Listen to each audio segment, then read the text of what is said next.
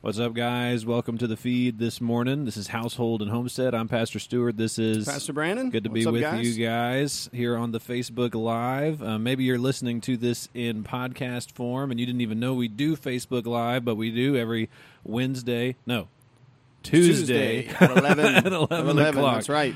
Tuesday at 11, we got Household and Homestead. Wednesday at 11, we've got God and government to talk through Mm-hmm. things. Today, we're getting a little into uh, some cool, like, intertwining things between those two topics, but we'll, we'll yeah, get there in yeah. a little bit. We'll we need in a little bit. folks to know who this uh, individual sitting in the corner is. Oh, the one He's who off camera. Off camera, um, Maga Matt is with us. Producer Matt. Matt. the man behind the curtain. Pay no attention. He's the one that makes us look good. He Actually, pulls the strings. Literally, like he he set up lights for us today so that we're The properly prog lit, rock so- wizard. Fantastic, prog rock wizard. Nice. Oh, snap. Oh man! But anyway, uh, it's good to be with you guys. Um, Aaron Vaughn said he has audio problems, but he fixed it. Good job, Aaron. Way to go, bud. Man, we can't send MAGA Matt to everyone's house to get their To get it- technology get set it right. up. We need him here. That's right. committed to the cause. anyway, but yeah, man. So what's been up with you lately? Y'all got anything cool going on during? Uh, now the quarantine's kind of waning. I would say. Oh, as far as the homestead, stuff has been happening. you dehorned cattle. got the cows dehorned. Um, you know, last night we had some folks over at the house. Okay. We've finally restructured our home a little bit, tore some walls down, moved up the architecture to be able to Ooh. do hospitality better. Oh. Um, because it was terrible before. um, All right. but it never fails. We have folks over at the house. Something's going to happen crazy. okay. Okay, so we have a swarm of bees land in a tree nearby us. Okay. Okay, it's our bees, more than likely. And bees swarm. That's normal. Yeah, and we kind of messed up. We we delayed adding a super, which we don't have to go into all that, but we delayed it. Then it rained, and they, well, I I suit up. My son suits up. The families are watching. I got a, a buddy. He's watching. I'm like, come on, you know, come on over here. You can watch. It's just a swarm. No no worries. Oh no. We go, we get that No box, worries. we knock the swarm in. It's an easy one. It's like hanging on the end of a branch, so easy to catch. Okay. They normally just fall right in.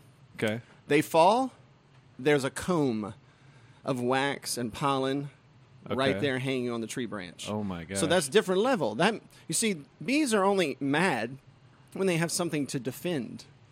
When it's a swarm, Oh, snap. You know, when when it's a swarm, they're not mad. Okay. they're kind of full on on honey, and they're looking to find another home. You can catch them easy. Yeah. But when they have a, a honey and brood and eggs, you know that, and I, I knocked those those bees down in that box, and Jude and I looked at each other, and we are like, "Guys, we're gonna need you to back up."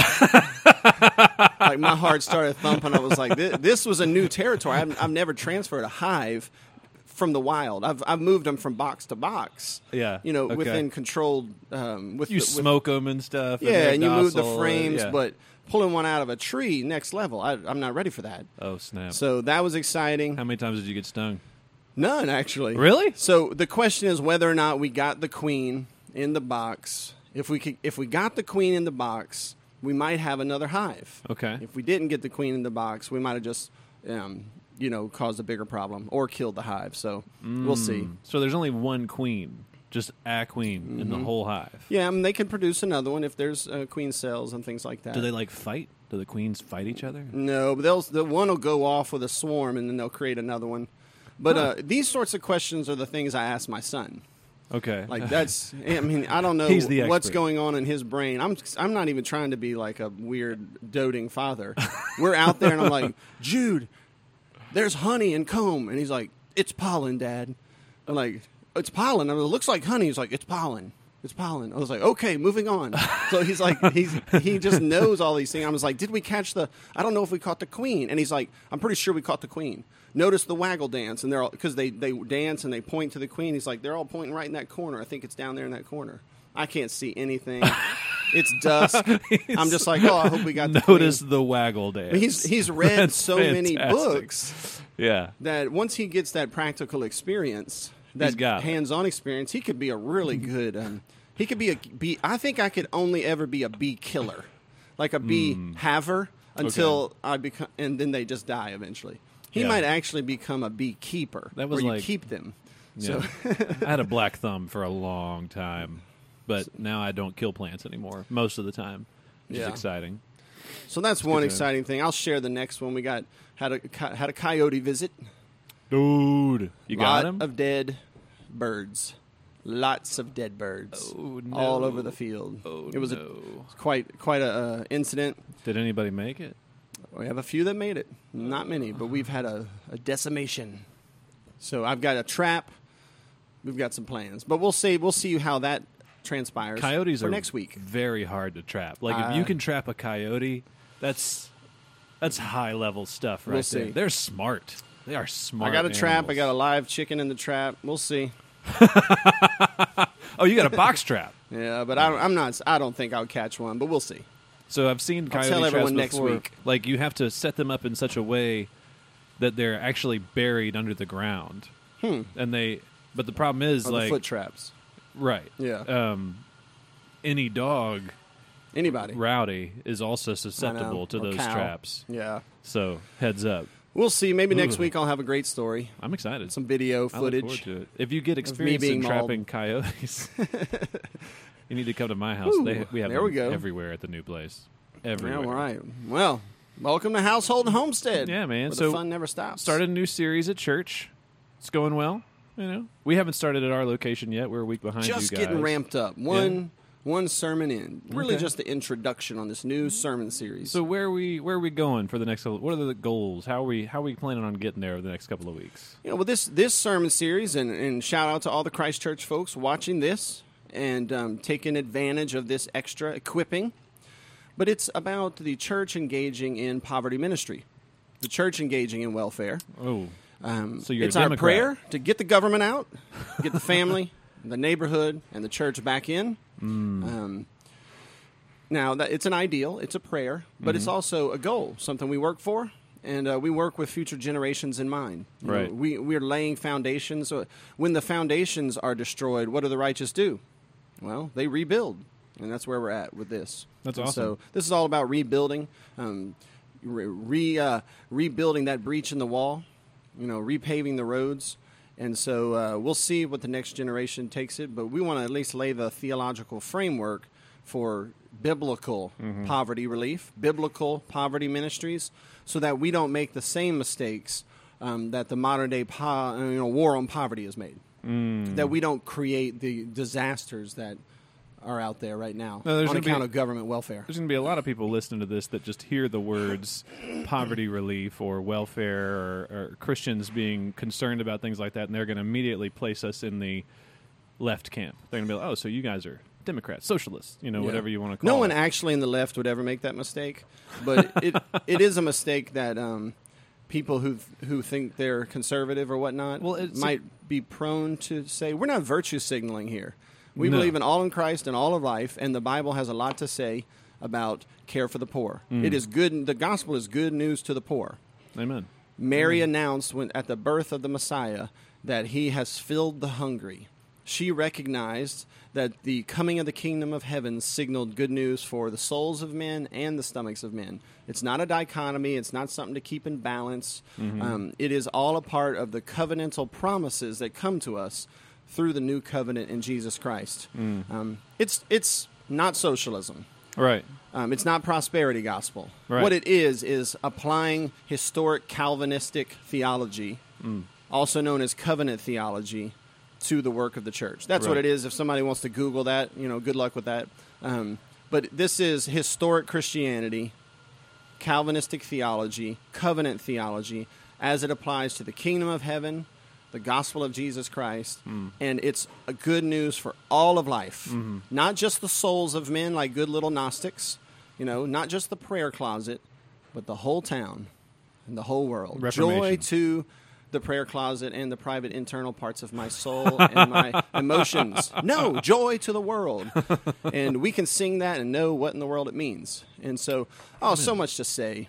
But we want in this go- this gospel sermon series for everyone to realize that the gospel is good news to the poor and that the church is one of the means and the family is one of the means and individual citizens and neighbors are the means that God uses to carry out those blessings of the covenant. Now, I to noticed you did- bless neighbors. You did not say the state. No, the, the- we'll get to that tomorrow when we consider the government and the poor. Mm-hmm. But you don't want the minister of justice holding the sword to also be holding the bread and collecting the charitable donations.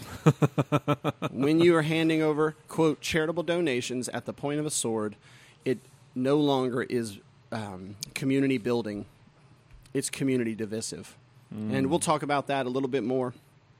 But today, I want to focus on the family. Okay. What role does the family have in ministry to the poor? Family, household. Household, Christian family? Yeah. And some of our listeners might have some great ideas. We're going to mention a few. What could a family do? And don't get me wrong, families are already doing this. Millions are cared for by families. Sure. Families are taking care of millions and millions of people. Right. It just it's a hidden life. It goes it's off the radar. Um, but families are already doing this. But families, if they didn't have so much of their money stolen from them, could really ramp it up. You know, if they weren't marginalized and mischaracterized and completely um, pillaged, they would be able to ramp up this welfare ministry even further. I want to talk about families and households and their engagement um, toward the poor. Okay. So I got Let's a quote go. for us from Mary Pride. She says, When I was young, even though TV had exploded into every house, parents still told their sons and daughters that charity began at home. Those were the days before the Great Society and the War on Poverty. It's Lyndon B. Johnson, 1964. Mm. Before all of that, before it was discovered that charity begins in Washington. Mm. See, there is a Lord who provides for the poor. He rules over this world by a covenant. He announces blessings and curses. And the coming of the Messiah means good news to the poor. It's going to be a great reversal. No longer would the wicked rule this world. He hmm. would he would stand up for the rights of victims, for um, the rights of the poor, for homes for the homeless. All these concepts that liberals have, mm-hmm. they borrowed that from Jesus. Hmm. It it is progressivism, Marxism is a version of Christianity. It's a heresy of Christianity. They've kind of co-opted that. Take the atonement out, you know, take hell out, take hmm. soul out. But the church has always been about this. The, um, Jesus has always been about this. He is the Lord who provides. He is the one who gives, uh, you know, turns the fishes and the loaves to thousands for the poor, not the state government, not the civil government. Right. Um, and so we're trying to reverse that. No other institution, here's my thesis for this show no other institution, agency, or program can care for the poor and the afflicted as effectually and as securely as the family. The family is most equipped by God and most positioned by God to do the best job. I can't wait welfare. for you to get into that. Like We gotta talk about it, I've- yeah. I've, got some. Yeah. Let's let's do it. It's not going to be easy, though, right? Families destroyed these days. Foundations of the family are destroyed. You know, even in the best of Christian families, sometimes children grow up with no sense of identity in their family. Hmm. They'll move across the country for a slightly higher uh, pay raise Hmm. with no thought of it. Um, just the family's just disintegrated. Um, but we've got to rebuild. So here's some ways, and maybe our folks listen and have some ideas. What are some ways that families could minister to the poor? Let's just think of some examples and talk Right. about it. Chop it up. One of the coolest things that so the new house that we have right now Yep. has a garage apartment, and I'm super excited about that Nice. because we're like we've already made plans. So there's some family members of ours that are probably going to be coming and staying with us for a little while because they need another spot while they're transitioning to a new house. Temporary housing. My family, my There parents are getting older. You know, whenever they would be interested in something like that, they'd have a place to be able to stay. A lot of folks have asked us, "Are you planning on you know renting it out and getting some secondary Mm-hmm. income?" And we haven't really. Um, not really. It you could, know, we it could be affordable housing for uh, working poor. It could be. It could be assisted living for the elderly or Yeah. the widowed, or it could be temporary housing for someone who is who needs hospitality. Yeah. who's uh, you know temporarily homeless. Right. right. So many options. So I'm using those words to show you that that's what the state does. We could do it too. Hmm. You could do it too. Now, would you think you could do it better than um, you know uh, projects, government-run projects? Uh, yes. Like, what would some of Uh, yes. what would be some of the things that you might be able to to do better So than a bureaucratically run um, state projects. So the easiest thing is I would actually know a person you would know them. That's and right. know what they would actually need and how they're doing and Yeah. be able to provide not just relationship but the the things that come from relationship. We were talking about this a little bit yesterday on the Bible study as well. Like when you know someone, you get to know what their needs actually are and you get to know how they tick and what the best way is that you can come in and be a part Right. of their life and how to help Amen. them, how to really help them. Amen. Not just throw more money at the problem and say this is going to fix it eventually. Would you be able to hold them more accountable, perhaps? Absolutely. Now, how about this? Since the Bible teaches us that wealth comes from work, and that there is no wealth that does not come from work, there is no like just conjured up wealth. Mm-hmm. Only God creates out of nothing, right? Mm-hmm. Man has to work in order that God might bless them. That's one of the blessings of the covenant, honestly. Mm-hmm. Um, so, as Christians engage in welfare, we always keep it tied to work and to the dignity of work as a fundamental um, um, issue of what it means to be a human. You take away someone's ability to work, um, you are taking away their humanity. I mean, you're stripping them of dignity. You're taking from them the right to work with their own two hands and to provide and to contribute themselves in this great act of generosity. Um, That's what progressivism does. That's what bureaucratic charity by the sword does. Hmm. But with in your situation, you'd be there to say, "Oh, well, you know, I know someone that has a job that's available here. How about an internship? How about an apprenticeship? Mm-hmm. How about let's go take a look at the job board? You would also be able to see if they're filled with sloth, hmm. um, mm-hmm. alcoholism, drug abuse, which is rampant on state welfare. Hmm. And you'd be able to say, no, I can't help you in these ways. I can't continue to enable you in this way and destroy you in this way. Right. You'd be able face to face to give loving relationship, mm-hmm. empowerment, right? Job placement, all of the things. And you'd be able to do it well on a human scale. Right. They'd be able to keep dignity, they'd be able to keep their humanity, and so would you. And now, in this act of charity, what it actually does, when done well as unto the Lord, creates a unity between you and this poor person. Mm. Mm. As opposed to your neighbor coming and stealing your money and giving it to them in exchange for votes, like a mob boss. Right. Now, does that create neighborliness? Does that create hashtag community? No, that destroys community. That's what creates ghettos and gated communities. That's what divides the world. Is the fact that um, charity is being forced at the edge of a sword. You'd be able to do this way better. Mm-hmm. Now, imagine if you had some of that tax money back. You know, I think it's like 55% of our taxes go to various government welfare subsidies and whatnot. And I'm not talking just for individuals, corporate welfare as well, which is just as evil, right? All the various forms of welfare. Nowadays, you got church welfare. Um, Yeah. churches on welfare and, and various uh, subsidies And coming the from the taxes are coming government. right behind it. I'm Just sure. imagine if you didn't have, amen. Just imagine if you had all that cash back. There'd Now, be a lot more that you check could do. this out.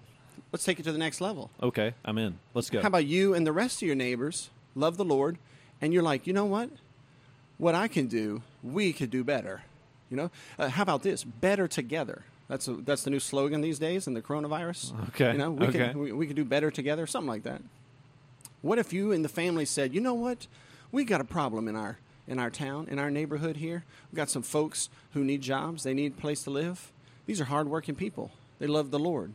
Right? Let's make a covenant together. Let's charter together as families. So now you have families joining with families. Still families, no swords involved. Right? Okay, right. Just um, covenants okay. is under the Lord, but men, men to men, face to face. Let's put our resources together. You have these gifts, I have these gifts. You have this resource, I have this resource. You have a facility, but I have time, you know? And together, just imagine what you could do as it comes to providing low income housing, hmm. as it as it comes to providing job placement, or all the many ways you could innovate to care for the poor. Hmm. What does this require, though, deep down in the hearts of neighbors? You could see why I always say this all depends on regeneration, reformation, Right. virtues inside the heart of men, self government. Hmm. If the neighbors are all selfish, godless, greedy for everybody else's money themselves, Right. we're done. We're done. But if there would be revival, if the Spirit of the Lord would break out in the land where hearts were being regenerated, we, the church, need to be able to tell them this is how you can do it. We have to be able to equip them, the saints, for the work of the ministry, Hmm. including the ministry of the poor. And that's one of the reasons that we have this show here. I, like want to it. be ready for revival, man. Right. I want to, even if it's just the families in Christchurch or their children. Imagine if your church comes on board and you have now you have like a hundred families hmm. covenanting together. Right. You know, Uh, with the church's resources and, and maybe their office uh, secretaries and maybe their you know online platforms, and you have all the teachers who are studying all day to know how the scriptures guide us in these things, so that it can stay on a firm foundation Right. and not become secularist like most parachurch ministries. Right. Like you have all these things working together. Wow, just imagine what we could do. Any other ideas? How about you, Matt? Got some? What could a family do? Or maybe we got some ideas here in the comments. Not yet. Not yet. Not yet. Are they scared? Uh, maybe. Maybe. Don't Nah, be I afraid, think they're you good. guys. This is a safe place. What do they call that? Safe space? This is a safe space. That's right. this is that's right. Okay, we got some other ideas. I have some. I've written down. Go. Since, What you got? um, It's sharing time. How about neighborhood food co-ops? That's trendy these days. Yeah. That's good. It's good. Neighborhood They- gardens. What do they do? They like give food to the poor. You're talking about? It's like a grocery store, kind of. Uh, I suppose the neighbors covenant together in some way. They share resources, they share time, and they work together on this and and and cr- produce crops for everyone. Anybody who knows how to garden knows you end up having way more cucumbers than you really would like to eat. Oh yeah. Well, we have uh, satsuma trees in the yard, and I think we only have two of them. Yeah, like, what are but we we do still with that? ha- like th- dozens and dozens right. fall to rot. But if you have a, a local food market, local co-ops, um, local gardens, things like that, now you can come together and meet needs that you might not be able to meet all by yourself. Right. Right. I mean, think of the old small town. Okay. Okay. Um, agrarian society. Before everyone rushed off to the cities because the state had overtaxed the family farms and run them out of business, right? Before that, when there were still family farms and they were sort of like the integral core of society, they all came together. They shared farming equipment. They shared a common mill. They shared common um, wells. I mean, if you go back even hmm. further, everything was held not like in a socialistic commune, but mm-hmm. it was a covenant within a town that this is our town's well, or this is our town's mill, this is our town's smith. And everyone kind of mutually depended on each other. Mm-hmm. They would all come, like, even in World War II times, the the even the Nazis sent their soldiers home to help in the harvest because the the little towns, the agrarian towns, had to have men to come together and pr- bring in the harvest. Hmm. They uh, they would work together. They would do all of these things together. They mutually depended on each other. Right? This vision could be alive once again in our world. Yeah. Not everything has to be collectivized and run by central planners we could have localism again and localism in welfare Hmm. communities that depend poor. on each other. It's such an interesting thing because I was I was thinking about this not too long ago. The idea that if you look at any given neighborhood, every single house in that neighborhood owns a lawnmower. Uh, this is a super simple illustration, but I think it kind of I hits feel like we point. could do better. Yeah, yeah, I like, thought this too. Why do we have 500 lawnmowers within one square mile of each other? We only need 10. you know You want me to tell you why? why? Because people break their contracts. Because because the hearts of men have grown cold and stiff necked, and when men don't trust each other, because men break contracts and don't keep their word Mm-hmm. and can't be trusted to depend on one another, we can't work together as much. Hmm. Contracts can't be signed, and risks can't be taken. Innovations get held back. Hmm. When when men in their hearts are spiritual covenant breakers with God, they become covenant breakers one with another. Hmm. The reason why a neighborhood couldn't say to one guy, okay, you're going to cut all our grass, we're going to do this for you, and we're going to do this for you, and I'm going to do this for you. Let's write it all down. Let's sign this covenant. It's a charter. That used to be how towns worked. Hmm. Townships, Right. commonwealths. They had charters and covenants that worked together. Can't do that today because nobody would be able to trust that the other person would do it right. How many times have you written a contract trying to partner with someone else and they changed the terms of it in the middle of the service Yeah. or they broke their covenant?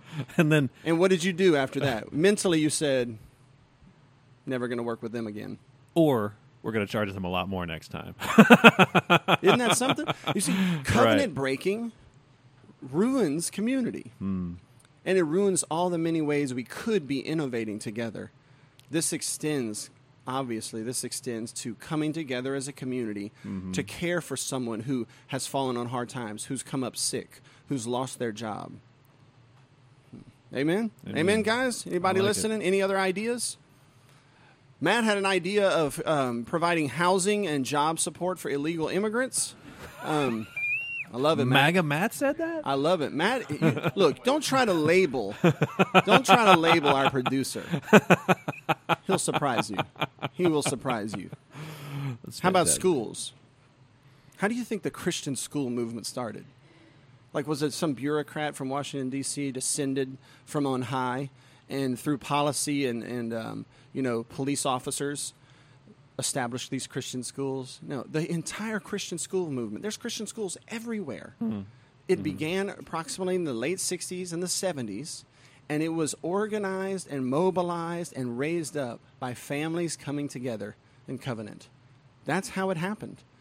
I know we could do this. Hmm. I know that the church could um, put welfare out of business. Well, we're kind of we would have to repent and we would have to get back into work as God has called us, and we would have to wait for God to bless our efforts. Mm-hmm. It would need a move of the Spirit of God. But let me tell you, the waters don't part until we move forward. Hmm. That's always been the case. Yeah. Um, we've done it with the Christian school movement, where families came together. We could do it again. But you know what Christian schools are doing now, though? Hmm. what? How, where do they get their funding now? Oh, that's true. With very few exceptions, they got their hands in the cookie jar. Hmm. That's what happens. It's what happens when you don't have a solid theology, when you don't have it, when you're not grounded in the Word. You begin to, to cross paths thinking that the one who holds the sword now should be the one educating and enculturating your children. No, you don't want the one with the sword to also be the one with the bottle or the mm. bread, right? Mm-hmm. He's the minister of justice, minister of wrath. Let's let him educate our children. No, indeed.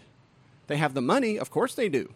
They have the resources, right? They have the organizational structure. They've built interstates and and uh, internets, and they've built all these things to continue to monopolize their power. Of course, they could give money to schools faster and more efficient. Of course, they could. But what happens when you stick your hands in that cookie jar and take other people's money? you what- become a, a bond servant. You you have put a crack in your very own foundation. There is a reason why Christian higher education and Christian schools, almost without any exception, move progressive over time. Hmm. Hardcore, Bible believing, gospel centered Christians start schools, and progressive, looser, apathetic, non church covenanting, Christianese types of people take them over. It is almost without exception in the history of the Christian school movement. We have, we have got to found these schools and we have to support them together as families. Mm-hmm. Because the families have stopped supporting Christian schools, Christian schools now are turning to the government for grant money, for forgivable loans, for this and that, other forms of welfare.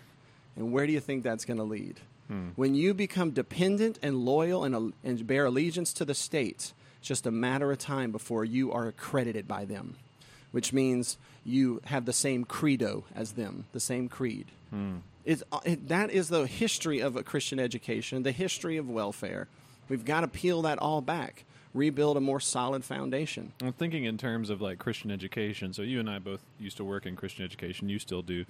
Um, but one of the things that I've noticed is that there becomes this desire, and we see this in the local church too, to to be big, like to be, be big and to mm. be successful. Amen. And in Yeah. order to do that, That's American. Good old-fashioned society, American. That's right. In order to do that in our society, there are certain concessions and certain things that you have to do Yeah. that don't necessarily agree with the Bible.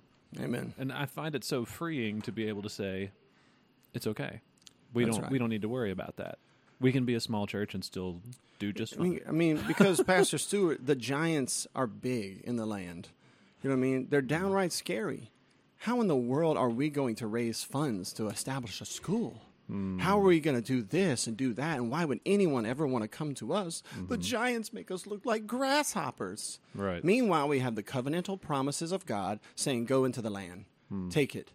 And and most Christians just are like, "Well, if we're going to face this giant, we need big numbers. We need to be successful. We need to be huge." People or we're see our- fail. Our, voting block size. We, yeah, we have to we have to depend on numbers. No, the Bible is filled with stories of men who moved forward in faith regardless of the numbers. Amen. Gideon told the scared people to go home. Then the rest of them, he had them drink from the water, and the ones that didn't drink the water the way God told them to, he had them go home. He said, anybody who's got a farm to tend to, got some family matters, y'all going home too. 300 went into battle. And they were fine. They didn't just go into battle; they went into battle with jars and trumpets. the the Lord can deliver with few or with many. That's irrelevant to Him. Hmm. We have to be faithful to His word, faithful to His calling. Don't start a school. Don't start anything with cracks already in your foundation. Stay strong, stay faithful, hold fast to the vision, um, and, and see if the Lord blesses. He may not bless as long as you're alive, it might not be for several generations, but He's promised to be with the righteous. These are part of his covenantal blessings. So when, when a church goes forward or a school goes forward or anything to care for the poor, we have to remember it's the family's job. It's individuals' jobs. It's the government. It's not the government's job. It's the church's job. We have to begin with that particular foundation in place. What else could the poor do? What Detox centers. Oh, you could have someone What detoxing. You might do? have to think through some of the details there. Oh yeah, Um, yeah. You might need some administrative help with other families or with the church. One of the things that's been on my mind a lot lately has been like the idea of a soup kitchen. I don't know why. I just can't Hmm. shake it here. I'm not. I'm not quite sure. I'm not saying this is the next thing that we're going to try to tackle. Sure, just some. it seems like it would be an around. easy way to interact with the poor face to face, to get to know them, to get to know, like we're talking about before, their actual needs, and how to, you know, hopefully over time start to kind of supplement and meet some of those needs. Yeah, it, it just it would have to be done so that it didn't just continue to disconnect provision from work. That's mm. the hardest thing. Humanistic philosophies of welfare detach the 2 mm-hmm. Um, but a biblical concept of welfare has to connect work with food. Hmm. It has to. There's ways to do it, no doubt. There's mm-hmm. ways to do it. Uh, You know, one of the things on my heart would be to help felons find decent employment. Hmm. You get branded with that scarlet F, Oh and yeah. you're done. You me- can't find a job doing anything. Let me tell you something. Let me tell you a story about this. So we just the new house that we purchased has a pool. Terrifying. Yeah. It Was left uncovered for five years. Don't call it a pool. Call it a sludge pit because that's what it was. Had five years of turtle feces and leaves Delicious, on the yes. bottom of it. Like it was Mm. disgusting, and we had to get it cleaned out. And so there was a guy that um, was at one of the local missions, uh, local the refinery, which we have you know a long-standing relationship with. Mhm. Their director comes to church with us, and I called the refinery and I said, "Hey, look, I I need somebody who can clean out a pool. Um, please help me because this is terrifying." Yeah. And they hooked me up with a guy. His name was Michael, and let me tell you, he rocked it. Like he he was more committed to the job of getting the thing cleaned out than I was, and he crushed it. And Hmm. dude has been dude's a felon. He's he's gone to jail a handful of times, but he's Yeah. hard working and ready to get at it. And he kept making the comment to me, and so I've been also thinking about him a lot lately too. He kept making the comment to me like, "If you have another job, let me know." Hmm. Let me know. Like, it's hard to find a job. He's ready. He's ready to get to Amen. work. That's awesome. Now, look, guys. And he worked great. He We're not. great uh, job. That's awesome. Look, listeners, viewers, whatnot. We're not saying there aren't good people that work for the civil authorities in the area of quote welfare. Sure. We're not saying that. Obadiah, one of my heroes, worked in the in the very court of Ahab and Jezebel. You know, working undercover, Right. you know, saving the prophets of God. Stashing away them prophets. We don't want to say we don't want to say to someone who is employed by the civil authorities in various social services and welfare Maybe that, that they're. Mm-hmm. doing or in the public school. We're not saying that they're doing something wrong themselves. We're just need to talking about the they are. system of it. Yeah, they need to remember they're missionaries. Right. They're working within the system um, to try and perhaps reform it. Or you might think of it this way: they're playing defense. Hmm. You know, and we need people to play defense, but we also need people to play offense. That's right. We need people to create an alternative.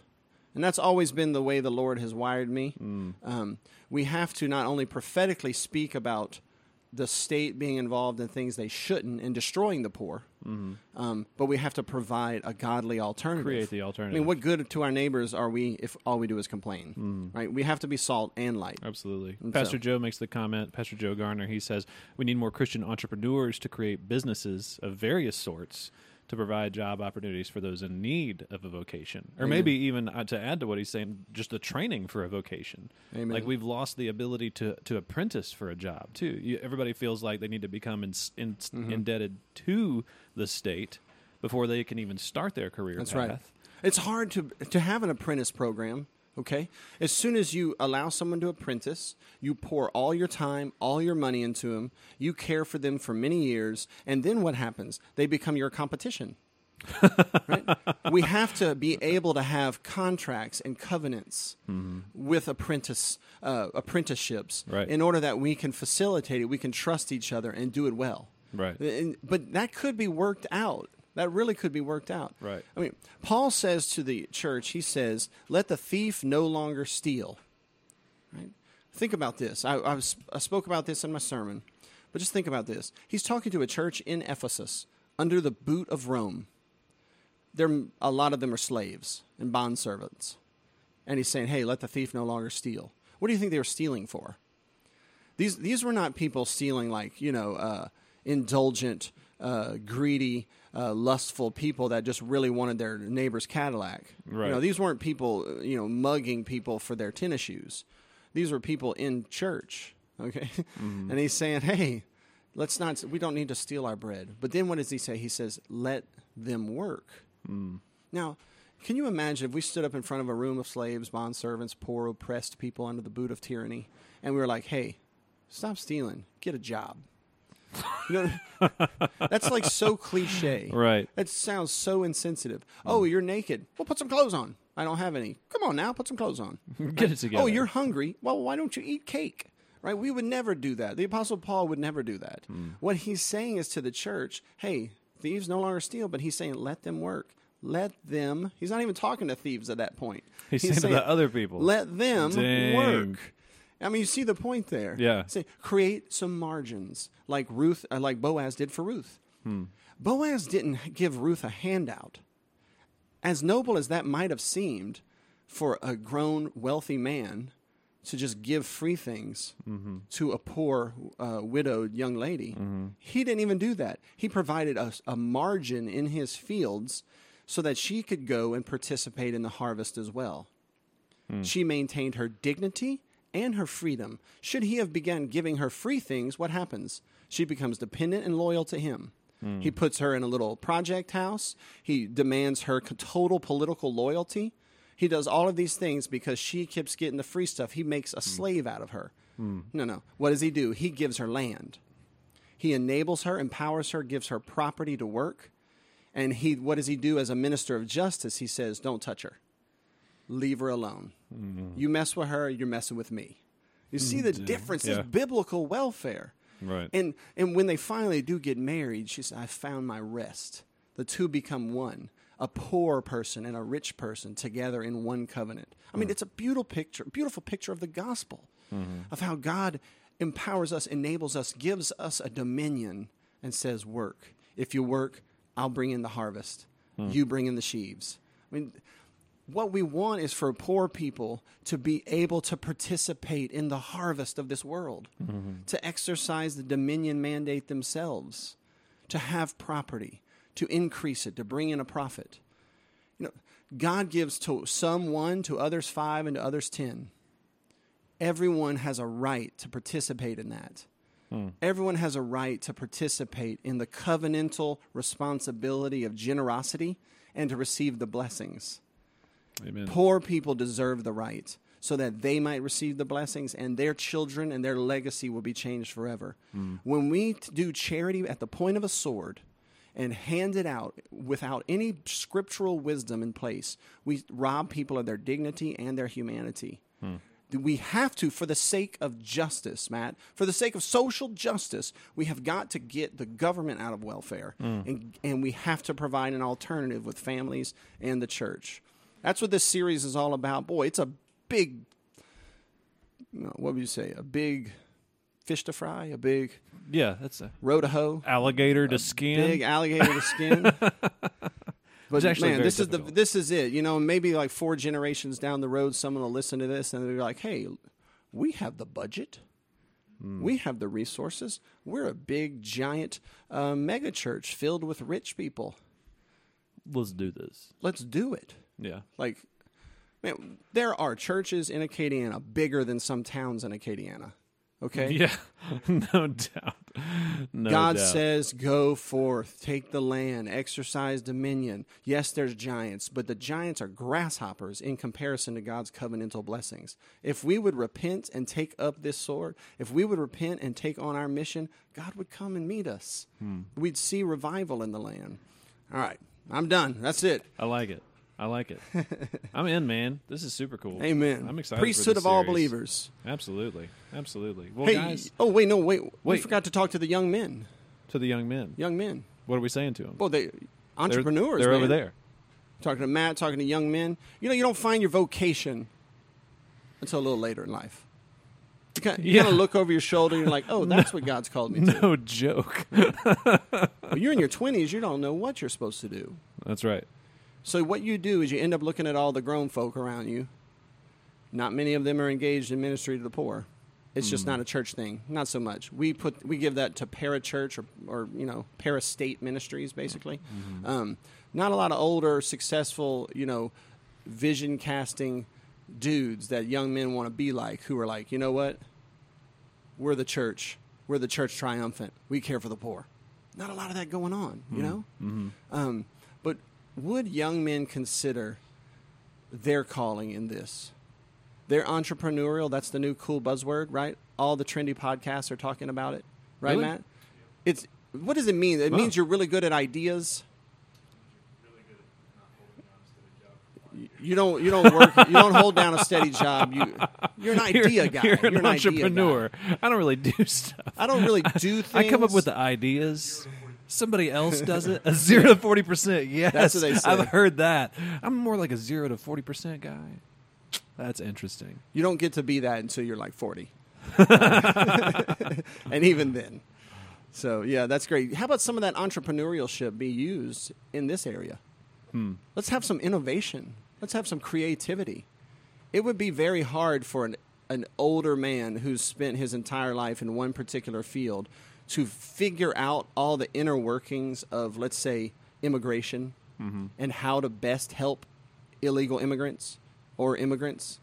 It would that that you need the energy, you need the zeal of a 20 something to say I'm going for this. I'm going to figure this bad boy out. I'm going to I'm going to make a way. I'm going to use my entrepreneurial gifts to do this and I'm going to rally the troops.